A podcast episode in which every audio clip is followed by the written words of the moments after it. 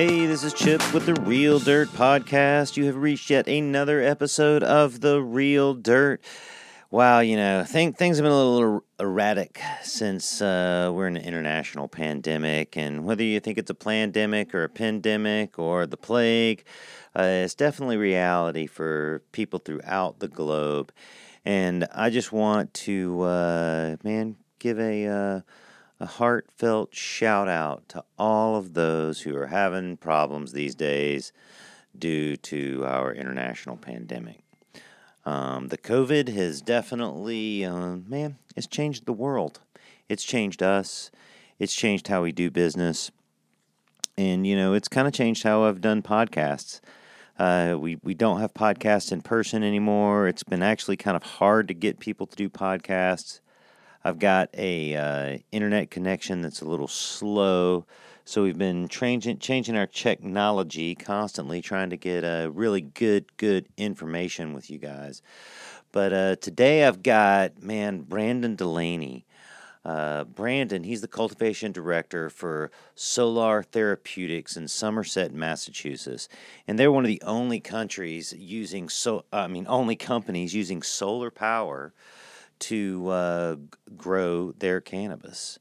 Uh, now, many people like myself do have supplemental solar power. You know, at our operation in uh, California, we have 60,000 watts of solar, I believe, and it, it supplements, it ties back into the grid, they call it.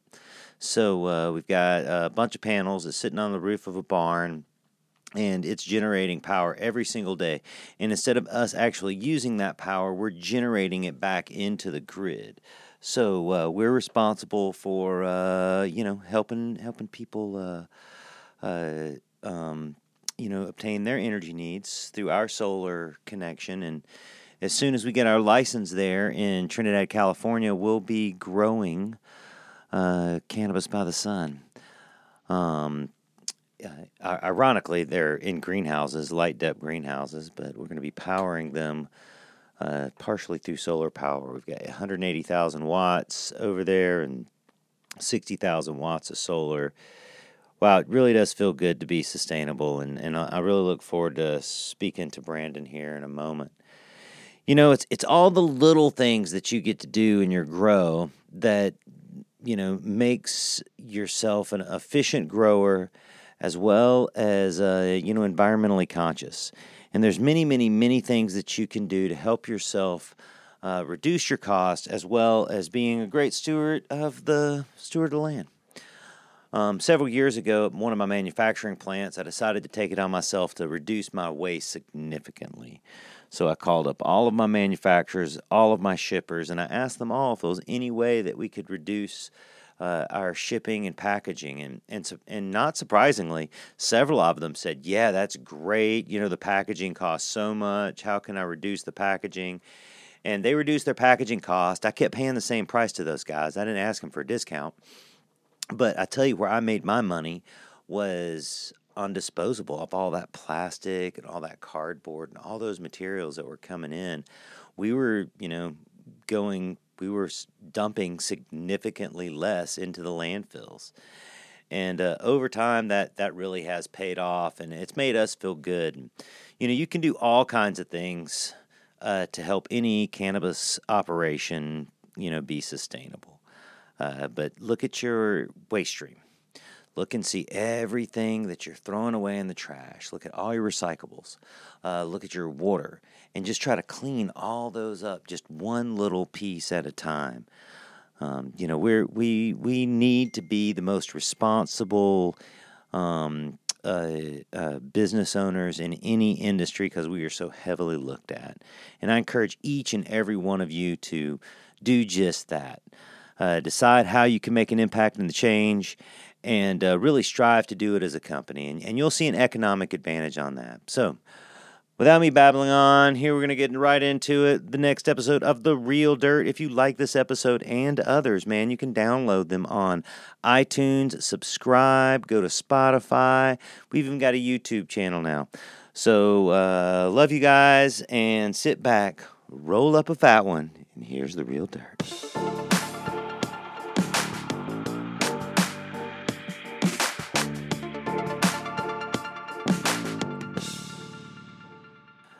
All right, here we are with the real dirt. On today's dirt, I have Brendan Delaney of uh, Solar Therapeutics in Somerset, Massachusetts. Say hey, Brendan.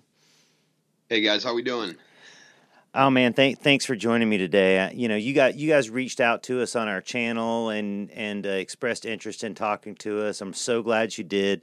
You know, we get many many responses from people over the channel, and I'm I'm I'm always happy to talk to fellow growers. Thank thanks for calling us, man. Thanks for having me. Appreciate it. Um, so man, we're we're kind of actually from the same hood, huh, Brendan? You're in Massachusetts now. I'm in Oklahoma now, but uh, you kind of cut your teeth in California. Uh, yeah, that's correct. Um, started uh, cultivating commercially, um, actually up in Shasta County in uh, 2010. Um, ended up making my way over to Trinity County um, and do, doing some larger larger scale permitted farms over there um, before I took the job here uh, about a year and a half ago. All right, did you move over to Trinity Pines? I mean, I've definitely been definitely been through the pines, but now uh, we were, uh, we were out in uh, Douglas City, uh, and I had a spot in Junction City as well. Sure, yeah, the great great little inside joke for us, huh? Oh yeah, nothing like the pines, baby. oh my God, what a crazy place! Uh, uh, listeners, you can look that all up for yourself. Check so, it out uh, on Google Earth. Yeah, check it out on Google Earth. Yeah, if you think you got to grow, yeah, look at look at that. look at that. Right, it's amazing. Uh, so so you you started in 2010, right? Right when it was uh, still on the uh, the cusp of uh, of of 2.0 legal cannabis in California. You you were you started operating under the old medical cannabis rules, right? Yeah, yeah, we were we were operating under uh, Prop 215 for uh, a couple years out there, and uh, finally made the switch to to getting uh, actual permits. But you know, a little dicey there for a little while. Um, but as long as you're smaller than your neighbor, you're good, right? yeah, well, you know, that, I tell you, there was a beauty of the um, 215 laws. Now, many people for 20 years said, oh, it's vague, it's an awful law. But man, because it was vague, it really allowed the, the medical cannabis market to really, really grow throughout California. Uh, it For allowed sure. so many like cities and states and municipalities uh, to copy the law, and it also like you know people trying to sue over the law realize, wow, it, it's so vague. It's really well written for for medical cannabis users. A lot of gray area to say the least. Yeah, yeah. Um, for those of you who don't know, it, uh, in California, 1997, medical marijuana was passed with this bill called 215, and that's what me and Brendan are referring to as the 215 rules. And back then, all you kind of had to do was have like a a book of patients, and you'd have like a handful of different uh, uh, recommendations and some letters that said that you were growing on behalf of them and then there were some great counties where all you do had you just had to have your own prescription, your own recommendation, and, and you could have unlimited kind of growth, checks and balances. Yeah, and then you just spray paint a green cross on some plywood for the helicopters. Yeah, yeah, exactly, exactly, and and, and hope for the best. Uh, it was definitely it was definitely free for all. Uh, it, it, definitely uh, um, man, it kind of tainted a little bit what was to come with legal cannabis and regulated cannabis.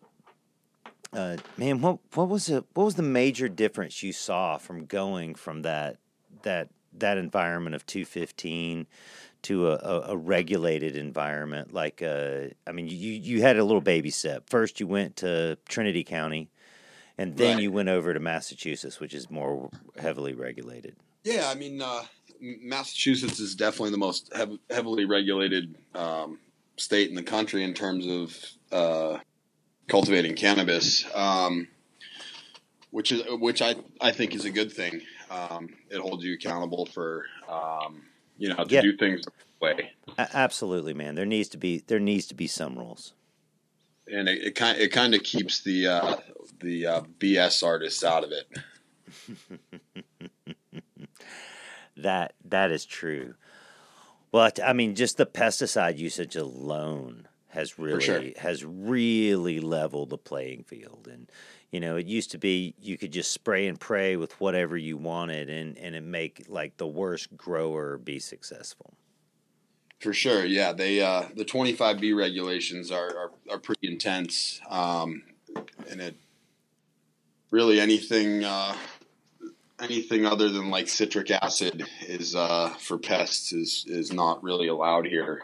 Um, and they test the rig- the testing process is extremely rigorous here. Um, wow. So we're, we're on scope for sure here.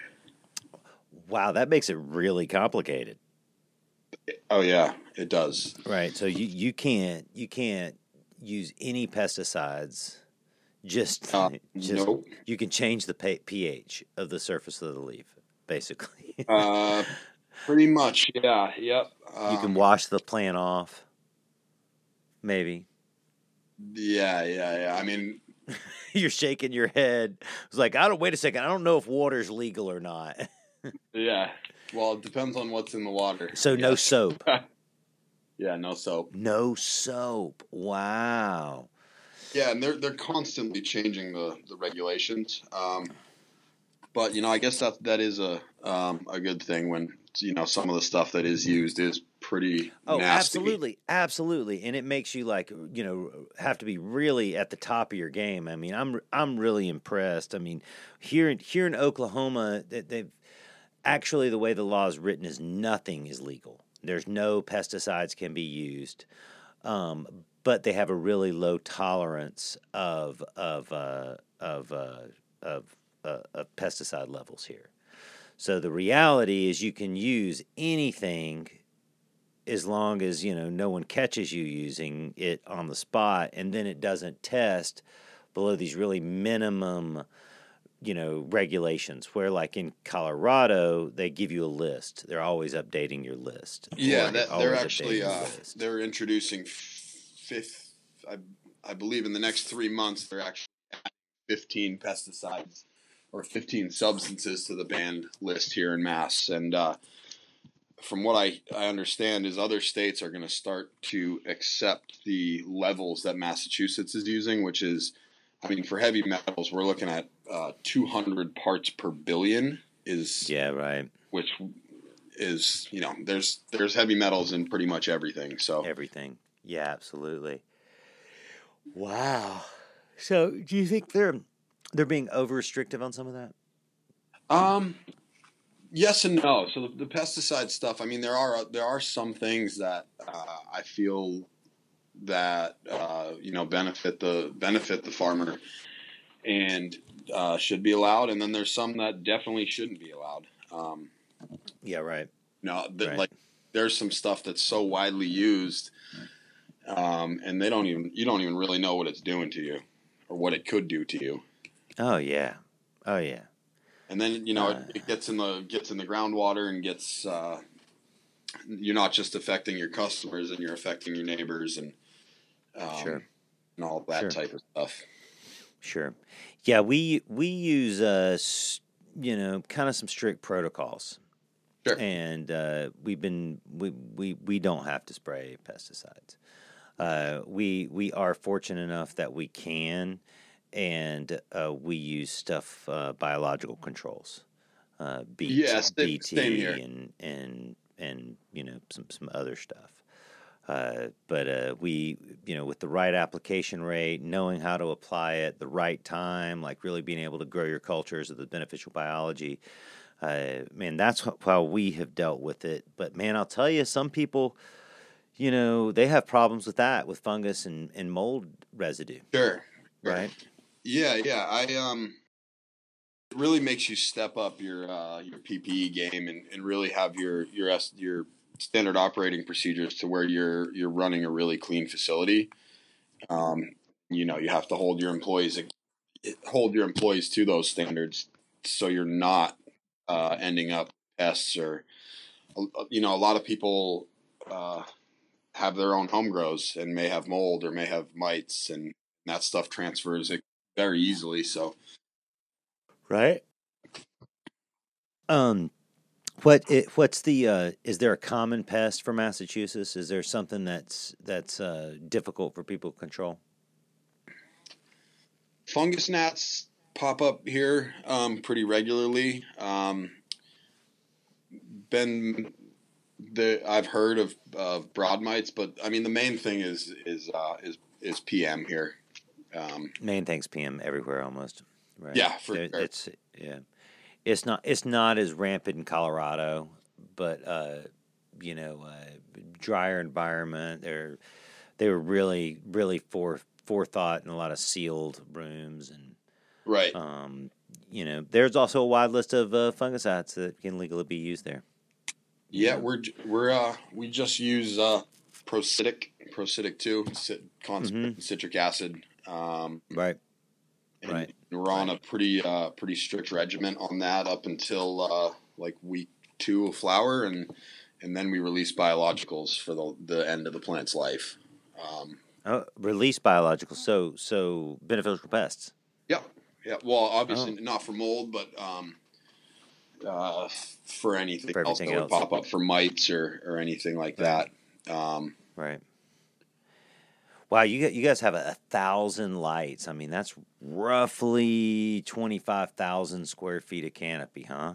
Uh, yeah. So we're this is phase one. Um, we have three grow rooms right now and a mom room. Um, we have two more grow rooms, about about two hundred and forty five lights in each room. But by the end of uh, end of the build out, we'll be about fifty five hundred grow lights here. Hundred and fifty in our mom room. Um, Oh wow, that's that is massive. So, uh, you uh, uh, you guys you guys use solar supplementation for all of this? Uh, we do, we do. Um, we have a microgrid here. Um, so uh, part of our our uh, our microgrid is a large solar field. Right. So you're you're you're feeding back into the grid. It's an intertie system. Uh, it is. Yeah, yeah, that's exactly what we have in California too. Uh, you know the uh, the batteries are cool and great and all, and off grid they're awesome, but the batteries in themselves are really toxic too. And um, you know you really got to spend a hefty amount of money on to be able to be completely solar efficient and just to be able to intertie back into this into the grid really makes it applicable for everybody. Everybody should be doing this. Yeah, we have full solar on our roof here. The, we have it's a seventy thousand square foot building, and then a, a, a few acres out back um, solar field. But uh, the rest of our microgrid is made up with natural gas generators. Um, Oh, all right. Yeah. On, on on on the site. Yep. Okay. Yeah, we Uh, create and- all our own power here. Ed can speak to that a little bit more than me. Um, he's a little Oh, bit wow. more well versed in that stuff, but Sure. Yeah, we've we've worked with uh, several self uh, sustainable people with wind wind generations with solar uh, in Colorado and in Oklahoma. Uh, natural gas is you know it, it, it's huge in both of those states, and, and so many people have unlimited natural gas usages. We've put in really huge hundred thousand watt generators um, you know, and and uh, you know, it's it's amazing when you get the power for free, the fuel for free, what you can really do with everything else. yeah, we're we're um, our our units are pumping out uh, a few megawatts here. Um, Oh wow, man, that that's great. So, was was this? Do you know if the solar aspect was was used in order to get your license? Was that something you guys like really pushed for at the very beginning? Um, it, it's something uh, that we're proud of for sure. Um, Yeah, I'd be proud of it too, man. make, it's definitely uh, something that's sets us aside from the other facilities in the area, for sure. So we were we were just in Massachusetts. Oh man, it wasn't nineteen. It was like the very end of eighteen, uh, December eighteen. Uh, drove around, checked it out. It was just starting to come online back then. Mhm. Um, uh, uh, t- tell tell me tell me what the laws are like and what's going on in Massachusetts. Um, well, let's see. Uh, so we we uh, we we started off actually as a recreational facility. We just got our medical license uh, last week. Um, Oh, awesome! Congratulations. thanks, appreciate it. Yeah, yeah, we're all medical, even in California where there's rec. We've got medical license there, and we got medical here in Oklahoma. We just decided to stay on that side for now. Yeah, that's good. That's good. Um, the the rec market here in Mass is pretty pretty cra- pretty crazy. Um, Oh yeah, I've seen some lines. there's there's definitely days where we got lines, um, for sure. um, but as far as the laws go, um, for rec, it's you know uh, I would say it's like similar to a liquor store. Um, you show your ID, you got to be 21, and there's a, a certain amount of product uh, that each person can buy. Um, and that's that's pretty much it. There's a there's the permitting process here in Mass is is lengthy to say the least. Um, a lot of It's limited licenses. there are um, we're not Massachusetts isn't hasn't reached capacity capacity yet. Okay, Uh, right. it's it's a few year process to get get your license and your your site and your facility permitted and and for the license to actually go through. Mm-hmm. Right. The uh, Uh, I mean, that's that's kind of how it is in mo- most of the states, other than you know the good ones. the, I mean, the, the price per pound here in Massachusetts is is uh, by far the highest in the country, um, wholesale, oh yeah. and uh, so it's they they don't make it. Are your wholesale prices are other state average wholesale prices published? Can you say it? Uh, yeah, for sure, for sure. Um, wholesale price How much is a pound of wholesale weed? forty five hundred bucks. Yeah, that's pretty high. I was gonna say fifty five hundred bucks. I mean, some of it gets up there. great. Some of it does get up there. Um, there's not there's not very many people cultivating uh, licensed large scale facilities in the state. Um, Right. more are coming online. You know, the, not not every every day, but you know, every month there's there's a new one, and there's definitely Mhm. some bigger ones being built out. Um, but we're we're setting ourselves up to be definitely one of the largest. Well, man, with with going into fifty five hundred lights, you're definitely going to be one of the largest, one of the largest in the country, even. So, with uh, man, with growing that much weed, how many how many different strains you guys got? How do how do you how do you manage all those different strains? Um, so that's uh, I, I ended up bringing bringing some pretty unique genetics uh, from the West Coast out here. Um, just some stuff that I had been working on in the years past. Um, I also work with uh, a few different genetics companies, um, Humboldt Seeds. Um, I work with Symbiotic Genetics and uh, Compound Genetics. Um, have some good good ties there. So anytime there's some some new uh, some new hot stuff coming out, I get usually get a pretty good plug from those guys. And uh, we're working on right now. We've got about 26 strains here. Um, not all of them are on the shelves. We haven't even flowered all of them out yet, but um, Mhm. you know this this last harvest, uh, which we finished about a week ago. Uh, was 12 strains, um, all from the West Coast. Right. Sure. Sure. Yeah. Uh, yeah. We've got some of the uh, Humboldt seed um, genetics. They're uh, uh, Auto OG. Sure. We got a, a, a bunch of that going in next next uh, next month, I guess. Yeah, they, they got some they got some good stuff for sure. We just harvested. Uh, we did a, a bunch of their asphalt plant, which is uh, I guess they they renamed it as All Gas OG, um, and then also their truffle tree, which uh, both came out really good. Mm. Um, super gassy, pretty high on the THC, but uh, some some legit stuff. So so you guys are still looking for stuff. You still plant seeds. We do, yeah. Um, hmm our um, our clone room is we're we just uh, our clone room's constantly we're constantly germinating. Um, you know, looking for different phenos and just to keep our menu fresh. Um, having having a wide variety is something that really drives sales here, um, and I think having unique strains uh, um, really is really appealing to to some people. Um, where uh, legal weed is is a pretty new thing.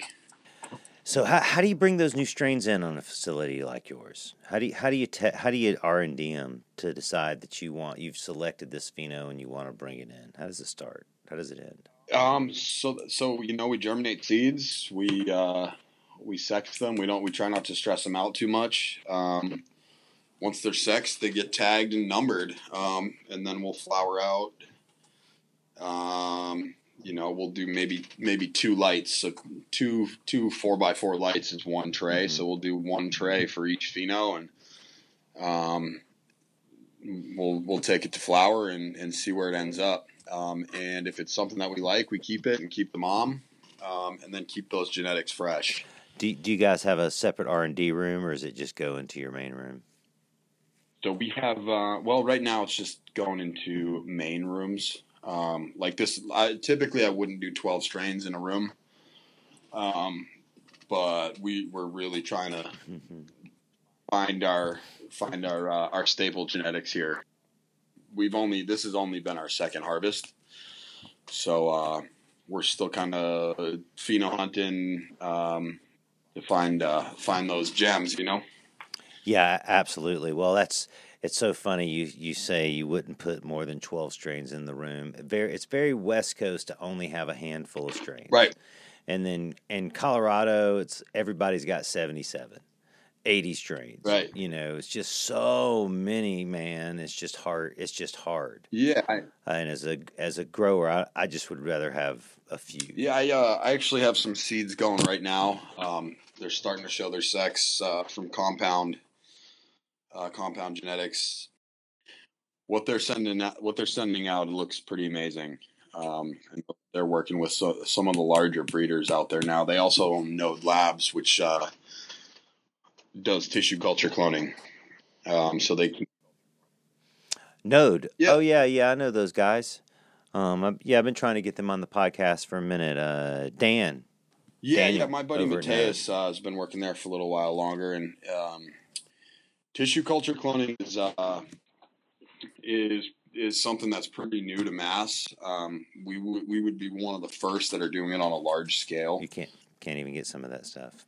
Yeah, there's some some products Yeah, that are used that um, aren't aren't allowed in Massachusetts yet. So right. So uh, that'd be IBA, IAA. Sure.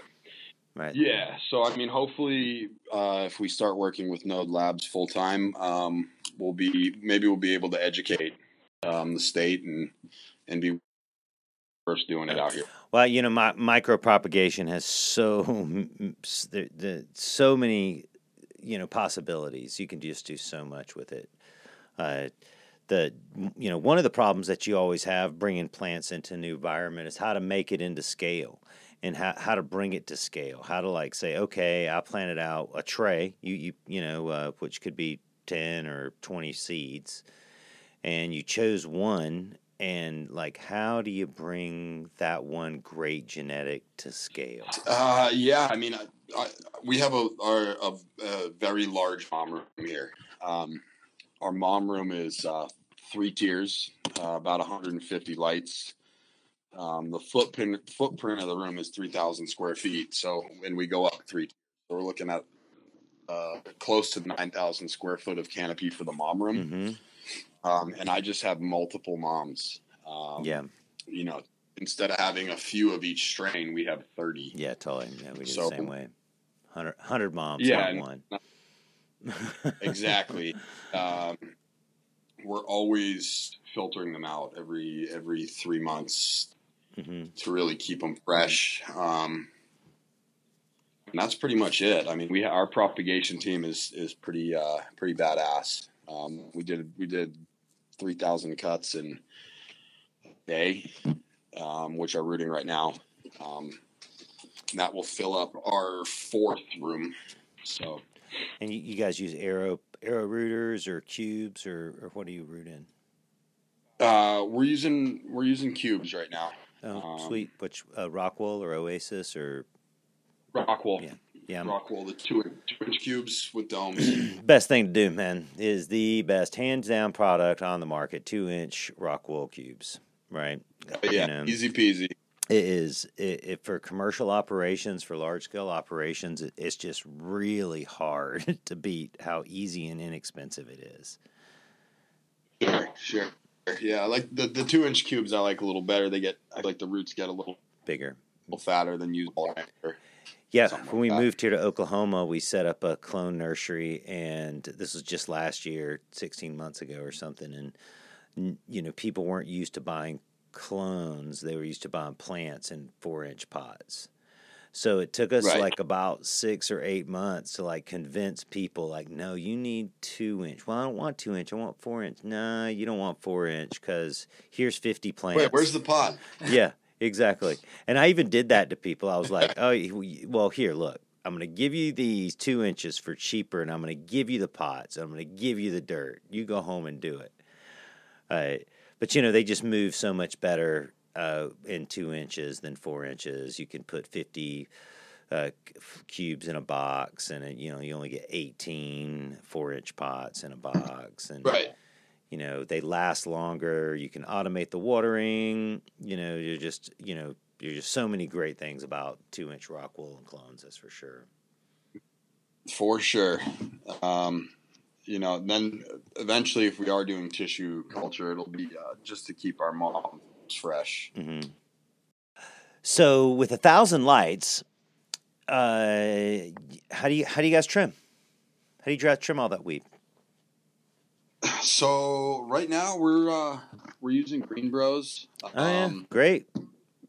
Yeah, we uh, we got a crew that right now they're they're destemming, um, and then they're just running uh, running everything through the GreenBroz, and uh, the smaller stuff goes. Um, our lab's not set up completely yet, but the small, the littles will go right to the lab to make hash, and, mm-hmm. and then into rosin. But um, yeah, the Green the GreenBroz Model M is is pretty badass, super gentle, um, and uh, user friendly. Yeah, as simple as can be. Take it apart, put it back together. Like you know, there's hardly any easy to clean. e- easy to clean. Like I mean, you know, if you if you if you lose something on it, you can easily replace it. And uh, man, like those guys just really have built a great, great, great product and products. They've got some great products out there. Yeah, their their destemmer is pretty badass too. Um, oh right, I haven't seen I haven't seen that in action. I've seen it, but I haven't seen it in action. Yeah, yeah, it works great. Mm-hmm. I mean, um, you can you can throw uh, live material through there to make fresh frozen, or um, you know, you can buck your dry buds off and throw them right in the, the Model M. Um, it's a pretty streamlined, easy process. Um, and that, that Model M does about 14 pounds an hour once they're bucked. Oh, wow. That's great. That, that's one person, really. And then the, the trim that comes out the other side, the trim and kief, is like ready for pre rolls. oh, yeah. Bit, but it's uh, pretty much ready for the pre roll machine. So you guys are, are drying and processing all types of ways. You you do you you dry it, you trim it green, you you you fresh frozen it. You you you kind of have to do it all in a, a, a, operation the scale of yours. Yeah, we we do fresh frozen. Uh, we will be doing fresh frozen for uh, for the littles. Uh, we don't trim anything green here. Um, I, I like the the dry trim method a little bit more. I, I think the it really sure. keeps the terpene profile, um, keeps a oh, good yeah. nose. It's way better um, to dry weed with leaves on it. Hell yeah, mm-hmm. I feel you on that. Right. But you know, at that scale, it's tough when you're drying a few thousand pounds every two weeks. Um, yeah, it's uh, it's just a it's a twenty four seven gig, and you know you don't obviously don't want to speed the process up too much because then you lose your quality. And uh, hmm you know, there's people that are drying their product in a day. Yeah. With heat, heat and dehumidifiers and all that stuff, but you're you really lose uh, so much, man. You just kill it. You lose so much. Yeah, exactly. You just kill it. You know, you end up with a bag full of hay. Yeah, well, usually it's me saying that. So, Brendan, I'm glad you're saying it today too, because uh, if you're just rushing to market to sell weed quick to make cash, that's fine but don't claim you got the best weed, right? Hell no. Not it's not all about that THC number either. You know, we need the whole entourage effect there. Yeah, it it, it, it is. It is. So in, in Massachusetts you have to listen to terpene list the terpenes as well as THC on the label.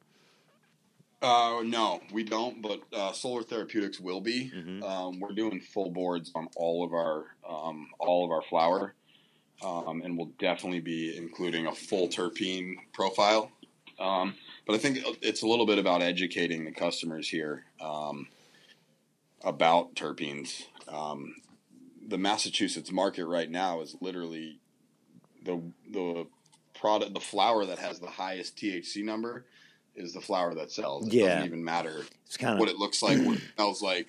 it's how it is in Colorado too. O- Oklahoma, it's not so much like that yet. It hasn't really hit. Like people do sell weed, you know, on the wholesale level as like, oh, it's twenty seven percent, oh, it's thirty two percent, or whatever.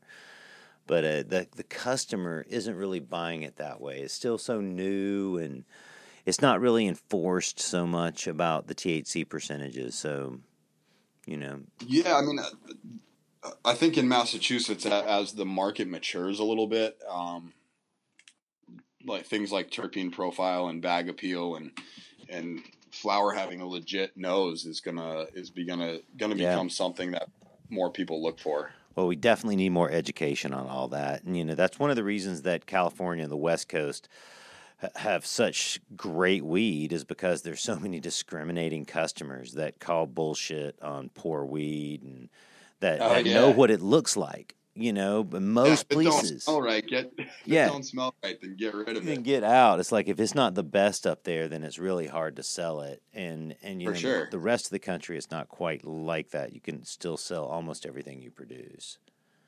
Yeah, I mean, I, I think I think that'll change. Um, Yeah. you know, with with a little bit more education, but also like, uh, you know, new strains, like large variety. Um, Mhm. Once people start to see some of those really, those really exotic strains or gassy strains, then um, That's what they like. yeah. so So it do you guys is it all wholesale? Do you have a dispensary? Um, we do. We have a dispensary on site here. Mhm. Um, we actually have another one uh, that will be opening next few months. Um, the whole COVID pandemic thing kind of put a halt on a Yeah, lot no, of stuff God, out here. But uh, Everywhere, everywhere. I couldn't. yeah, but we have a. I couldn't find four inch bolts for a month. a It's ridiculous. I had a Oh, yeah. project I needed like 400 four inch bolts and I couldn't find them for a month.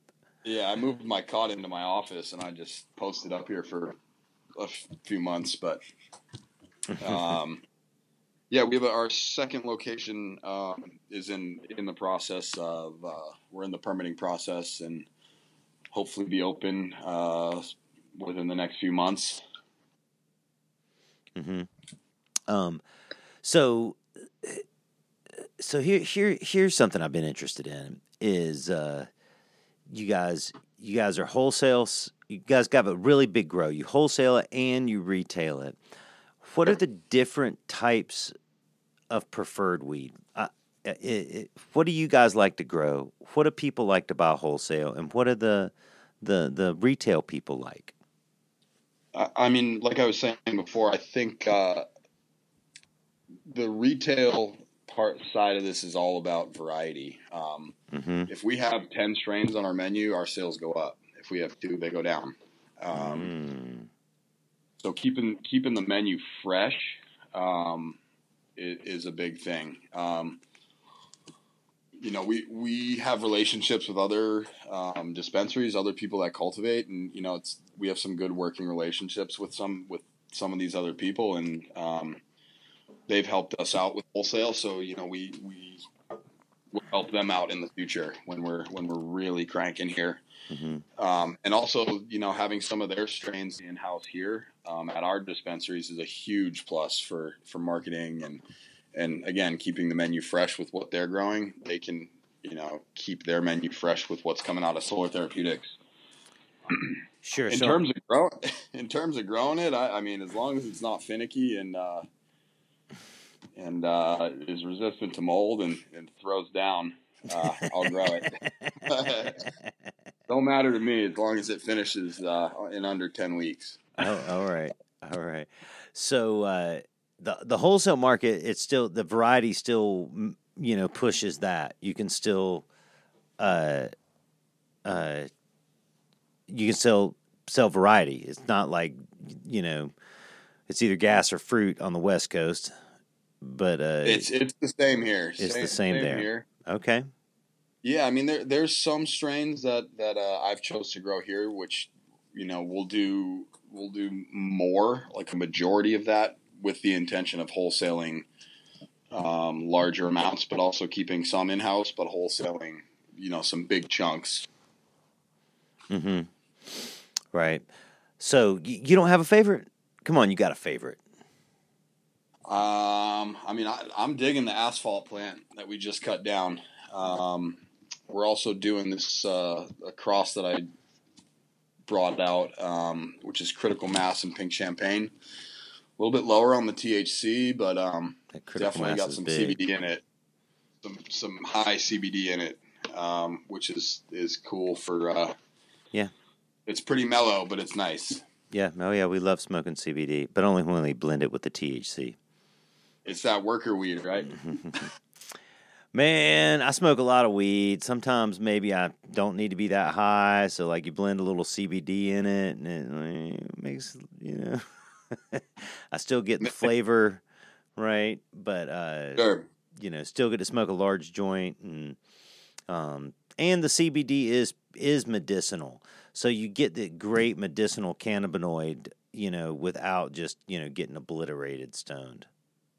Right, right. Um, yeah, I, I actually uh, am partnered in a um, CBD processing company out of Sacramento. Um, called the Blue Bus Collective. We're doing uh, all different CBD products um, as well as processing for some of the farmers out there. Yeah, uh, man, you know CBD's got a great, great place in uh, the the cannabis market. In in some ways, um, it's really helped out THC. Sure. Pardon me. Uh, that bong hit was way too big. Um, uh, but yeah, I'm, I'm definitely I, I believe in the blending of the cannabinoids. I believe in the full spectrum uh, application of it. I believe in all the terpenes, the separation, the isolation of, of individual molecules is too Western for me, man. You know. I hear you. Right, but it, man, I mean, I, I support it wholeheartedly, and and you know we're involved with hemp seeds and hemp seeds consulting, and you know I, have got hemp clothes and, and and hemp stuff all throughout our lives, and you know we we absolutely love it. Uh, but yeah, man, I'm definitely a ganja guy for sure. Yeah, well, uh, I'll get your information. We'll send you out some samples uh, after we're done here. Oh yeah, awesome, man. Yeah, I'd love it, man. Uh, we take uh, and, and, any anyone listening out there, we take uh, samples of all products, uh, the real dirt. Uh, that can be sent to 666 uh, Bucktail Boulevard, Denver, Colorado, 80210. Uh, we got a great rolling tray recently. Nice, nice. Yeah, yeah. we'll send you some swag. Sure. Yeah, yeah, yeah. My guy Travis loves uh, to see everything there, right, Travis? He's nodding right now. Oh, perfect, perfect. so, uh, man, what do you what do you what do you see for the future here in uh, Massachusetts and in the country? Um, uh, do, do, you see an increase in cannabis use because of uh, you know current stay at home guidelines? Um, and and how do you think uh, federal legalization might affect affect you? Uh, I mean, I definitely see an increase in use.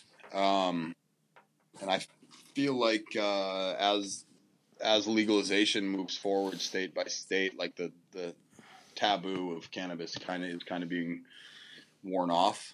Um, and it's also more accessible. Like there, we have a lot of customers here that are a little bit older, um, and for them, like being able to walk into a recreational dispensary and and buy a product without having to worry about um, maybe where it came from or getting in trouble um, I think it's, it's really opened cannabis up to a lot of people that may have mm-hmm. been uh, on the fence about using it before. Yeah, you're right, man.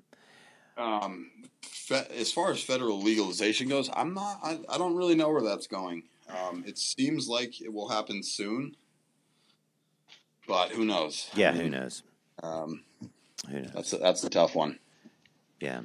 Well, uh, it's man, it's, it's coming all around you on the East Coast now. I mean, you got Virginia, West Virginia, uh, Alabama, Georgia. Uh, I mean, so many, so many states on the East Coast are, are now like talking about legal cannabis. Um, you know, Sure. it's exciting Yeah, to I mean- see.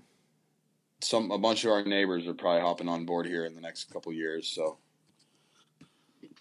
um, but we'll see. We'll see about that. Yeah. Well, you guys are pioneers, man. I, I tell you, I'll give you a salute for uh, being one of the first there and uh, being uh, on the forefront of uh, sustainable production and self generation of energy. Uh, you man, it's just one of the brightest things you can do, and and uh, yeah, they, man, really, really thank you guys for putting all that together. Oh man, I appreciate it. Yeah, I'm sure you're unsung hero on that, but it's uh, you know uh, it, it's something you got to want to do. You know, nobody's forcing you guys to do it. it's a labor of love. Labor of love. Oh, well, hey, I love cannabis, and I hope everyone who listens to the show loved this show. Brendan, thanks for joining me. You got you got any uh, uh, a way that our uh, listeners can follow you guys or catch up with you if you're if they're ever in Massachusetts?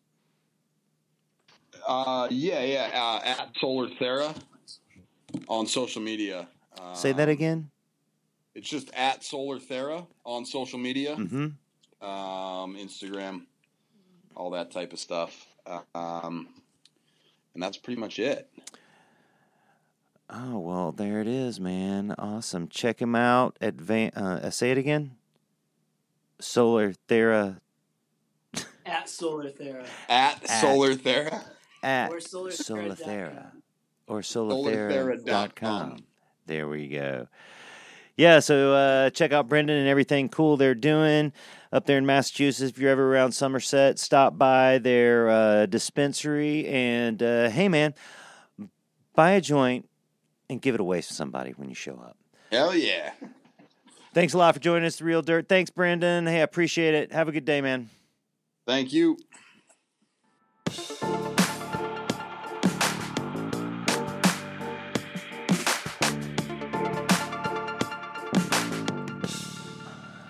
Have you thought about a weed story, Brendan? I've been thinking about it a little bit. Um, No holds barred. I mean, you know. hey, let me ask you this question first. This will determine. Hey, do I have your permission to reproduce this in any way I see fit? that might change the story. No, I mean, I was just thinking about like the times when I first started doing this, and it was it really was the Wild West. You know, like yeah, like hiding from helicopters, and you know, this is when camp was still around out there, and like campaign against marijuana. people were getting planting. busted and going to jail. I mean, Yeah, running from the I got, I man got a bulletproof, I got a bulletproof vest here. from the um, old days. you know, Yeah, it's from living near the. It's from living near the pines. But Yeah. um, Straight, straight Yeah, I mean- bullets. Just uh, you know, it was it was a wild time out there, and I, you know, you meet some amazing people, and like, it was great for to have the you know the more conscious grower community out there come together, and you know, meet some amazing people out there, and but I, I just times of like driving truck beds full of flour down the highway and Maybe the fires. maybe the hoping you didn't get caught. But yeah, the wildfires too. Oh, uh, yeah. Last year, Trinity was just like, um, I I stayed during the evacuation, and uh, I couldn't leave my house for 21 days. Oh, and wow. uh, the fire got right up, right up to the next property over, and um, that was the car fire. It ended up burning like 365,000 acres, and Mm-hmm. Wow. uh, it's just you know you you don't really sleep much, and then you get you get out the other side, and you, everybody's okay, and that's that's what it's all about. But Yeah, totally.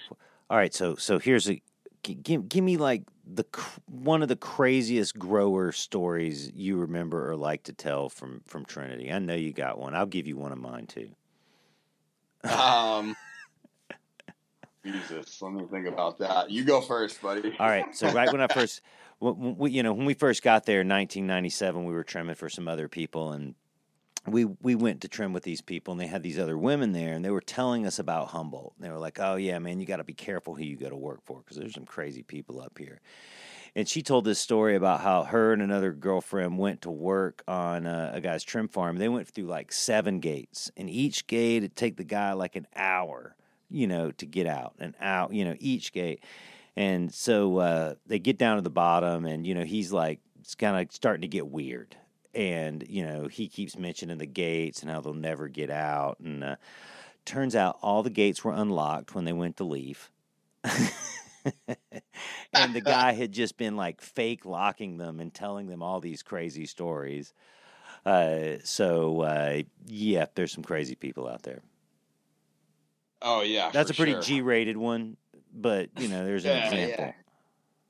I mean, especially up there, it's you, you meet all types. I mean, I, I had, uh, not to mention any names, had a, a, a landowner that I ended up rebuilding his farm that was being saved, and uh, didn't didn't really know too much about him um, when I took the took the position, and uh, turns out he was batshit crazy. Yeah. Um, well, you that's know, common up there too Oh yeah, the, the batshit craziness is fucking rampant in Trinity. Um, hmm but he used to show up in the middle of the night with an AR and like headlamp on, and he would just be uh, pretty hell bent on taking half of the product with a U-Haul in the middle of the night, and this was like a pretty common occurrence. So you know, by the end of it, I I, I learned just to kind of be sarcastic, which he didn't really take too well, but um, I mean, just you know, stuff like that, and we, I mean, we had neighbors that were like definitely on the meth, yeah totally. Definitely on the meth, taking apart carburetor, taking apart engines at uh, all night, all hours of the night, and yep. like huge tent city camps up there, and it's, I mean, it, it's the Wild West for sure. Trin- parts of Trinity are still there's no law enforcement. I mean, in Humboldt, they would say stuff like, and in Trinity too. Oh, after six p.m., you got to take care of your own problems. You know, That's pretty much what it is. And I mean, there's certain parts, especially out, you know, near the reservations, that they don't even go. oh yeah, oh man. I mean, in, in in Humboldt, like they don't go to the reservations. They don't go to the areas with you know the uh, organized Eastern European crime gangs. They don't go to the areas with the organized. Mexican crime games. Like you know, it, it, they're they just you know the previously in the past law enforcement would would concentrate on the easy pickings usually like hippies with long hair you know smoking out trying to be rasta Yeah, yeah. I mean, uh, the problem is now is they're law enforcement's under. They're not really funded for cannabis anymore, right. and oh yeah they're out. They're outgunned and outmanned up there. You know, they don't know if they're walking into like, you know, fifty people with automatic weapons or fucking RPGs or whatever. There's there's some wild motherfuckers up there. well hey i'll tell you also that the police are pissed there because they can't rob us like they used to and they would go in and yeah they would go in you know how it works they go in they they would literally rob you of all your pocket knives and tools and all that stuff you know and you might All never get charged you know Yeah, they take chainsaws, they take your dirt. all your shit, dude. And they are pissed that they can't go Christmas shopping anymore every day. You know, because that's how it was. Like, I got a new set of snap ons. I'll trade you for, you know, that motorcycle or whatever. That's a nice. That's that's a nice new, new dirt bike. It must be stolen. We need to. We need to Yeah. fucking take it into evidence. Yeah. And most of that stuff never showed up in evidence. It just stayed in their No pockets. way. That's for sure. Oh yeah, man! I tell you, uh, I, I was I was on the 36 at the gas station, and I'm listening to this guy talk about spending putting cash in his lawn, and the guy behind the gas station is like, "Oh yeah, man, you got the nice lawn." He's like, "Oh yeah, all the cash I get, that's all. I'm not gonna report it." And I'm like thinking this guy's like a weed grower. He walks out, and the guy's like, "Yeah, that's the fucking local deputy sheriff." right. The guy's like trying to line bragging about the money he's stealing from people and how he's putting it into his lawn. Oh yeah, yeah. I mean, I I, I have friends that uh, you know got raided, and and the you know the question that they're asked most is like, wait, where's the cash? Where's like, cash? Where's it buried? Where's cash? Where's the money? Tell me you don't have anything buried. Money. Where's the money? Yep, totally. Yeah, they don't care about anything else. They're trying to fucking buy their kids nice Christmas presents with other people's money. Yeah, absolutely. Absolutely. Absolutely. Well, man, fortunately with legal cannabis, a lot of that stuff is going to disappear. And the crooked cops It that is. come up there just to shake down people and like, you know, the crooked mentality that's, you know, at the at the the drug enforcement, you know, groups and you know, uh, in individual sheriff's offices and police departments, it's going to fade. Right? I mean, it's a legitimate industry now with uh, Yeah. you know legit money, and it's a taxable a taxable crop at this point. Yeah. So it's Right. um, Well, you know, California, Northern California is the only place in the country where legal cannabis hasn't really, really benefited people yet. It's benefited individuals, but every place else, it wasn't. It wasn't really a cash crop already. And in Northern California, there was already the history. It was already a cash crop, and it's actually like pissed a lot of people off because they used to grow weed, eat, you know, quasi legally in their backyard and rake in like fifty fifty thousand, hundred thousand dollars a year on the side by not doing much, and now that's all Right. gone. And so they're pissed, and the cops are pissed because they can't like rob you for your pocket change, you know. And then like the prohibitionists, they're pissed because they lost, you know. And then there's the not in my backyarders who are all good for freedom and everything as long as they don't have to look at it or smell it, you know. exactly out of sight, out of mind. out of sight, out of mind. All right, so you, you got a grow tip for me. I need I need a grow tip. I got you. Uh, the best nutrient for a plant is the gardener shadow. Okay, I'm not familiar. Tell me about the gardener shadow and how it's the best nutrient for the plant. Uh, it just means the more time you spend in your in your garden, the better your plants are going to end up. That's right. You actually have to like hang out with them and touch them. And, Hell Right. yeah, yeah. yeah. Uh, oh, that's great, man. You know, uh, we've been building a ton of stuff here in Oklahoma, and uh, we, the COVID hit, and we really hadn't had employees, so we just been building stuff. So, uh, you know, uh, I like to build everything from scratch. We've for the past several months, we've we've we've built uh, forty thousand square feet worth of hoop house. You know, all yeah, the brother. irrigation. You know, we've got a couple acres that's actually in the ground and fences. And today, I actually got to grow weed. Nice man. Right. Well, that's Yeah, the totally. congratulations. Totally. there, man. I Yeah. feeling. Plants are in the ground, like that. You know, stuff's happening. But like today, I actually trellis some weed, and it wasn't just yeah. like mechanics. It wasn't drip irrigation or posts Sure. or tarps or shade or irrigation or pump or tractor or whatever it was. And Right, right. Yeah, Oh, I, nice. this uh, this past week we've been uh, we've been commissioning our Argus fertigation system. So oh, nice, nice. yeah, it's a it's a big one. Um, so we've uh, been finishing the build out on the fertigation room, um, and really diving deep into Argus, which is a, a, a badass company. I can't say enough good things about Argus and Argus controls and and their Yeah. fertigation equipment is is definitely uh, upper echelon. Totally. Argus, Priva, Netafim. Those are they're all uh, they're all, they're all the leaders right now in cannabis. Yeah, Right. yeah, we uh we we vetted out all three, but settled on Argus. Um, Yeah, that Priva stuff's too expensive for me, man.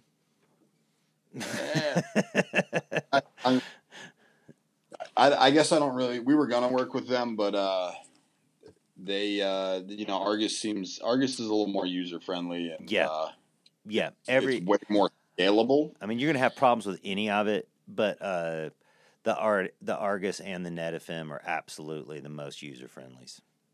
Right, Right. right, and uh, I mean the the support staff at Argus is is fucking unreal. Do you use, Um, use like them better?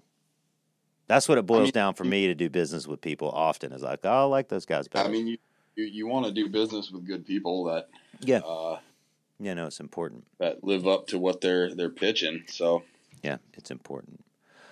Well, hey Brendan, th- thanks for the thanks for the gardener shadow. I think that was a great one. Um, uh, I I I I, uh, I like the the slightly different one. Thank you. Um, cool, brother. And uh, hey, man, I'd love to do a part two with your uh, development guy on all the other sustainable stuff you guys are doing. And if COVID is, uh, if COVID ever uh, uh, lets us get a rest, you know, I'm, I'm going to get on the road again. I'd love to come and see you guys. Hell yeah, man. We'd love to have you.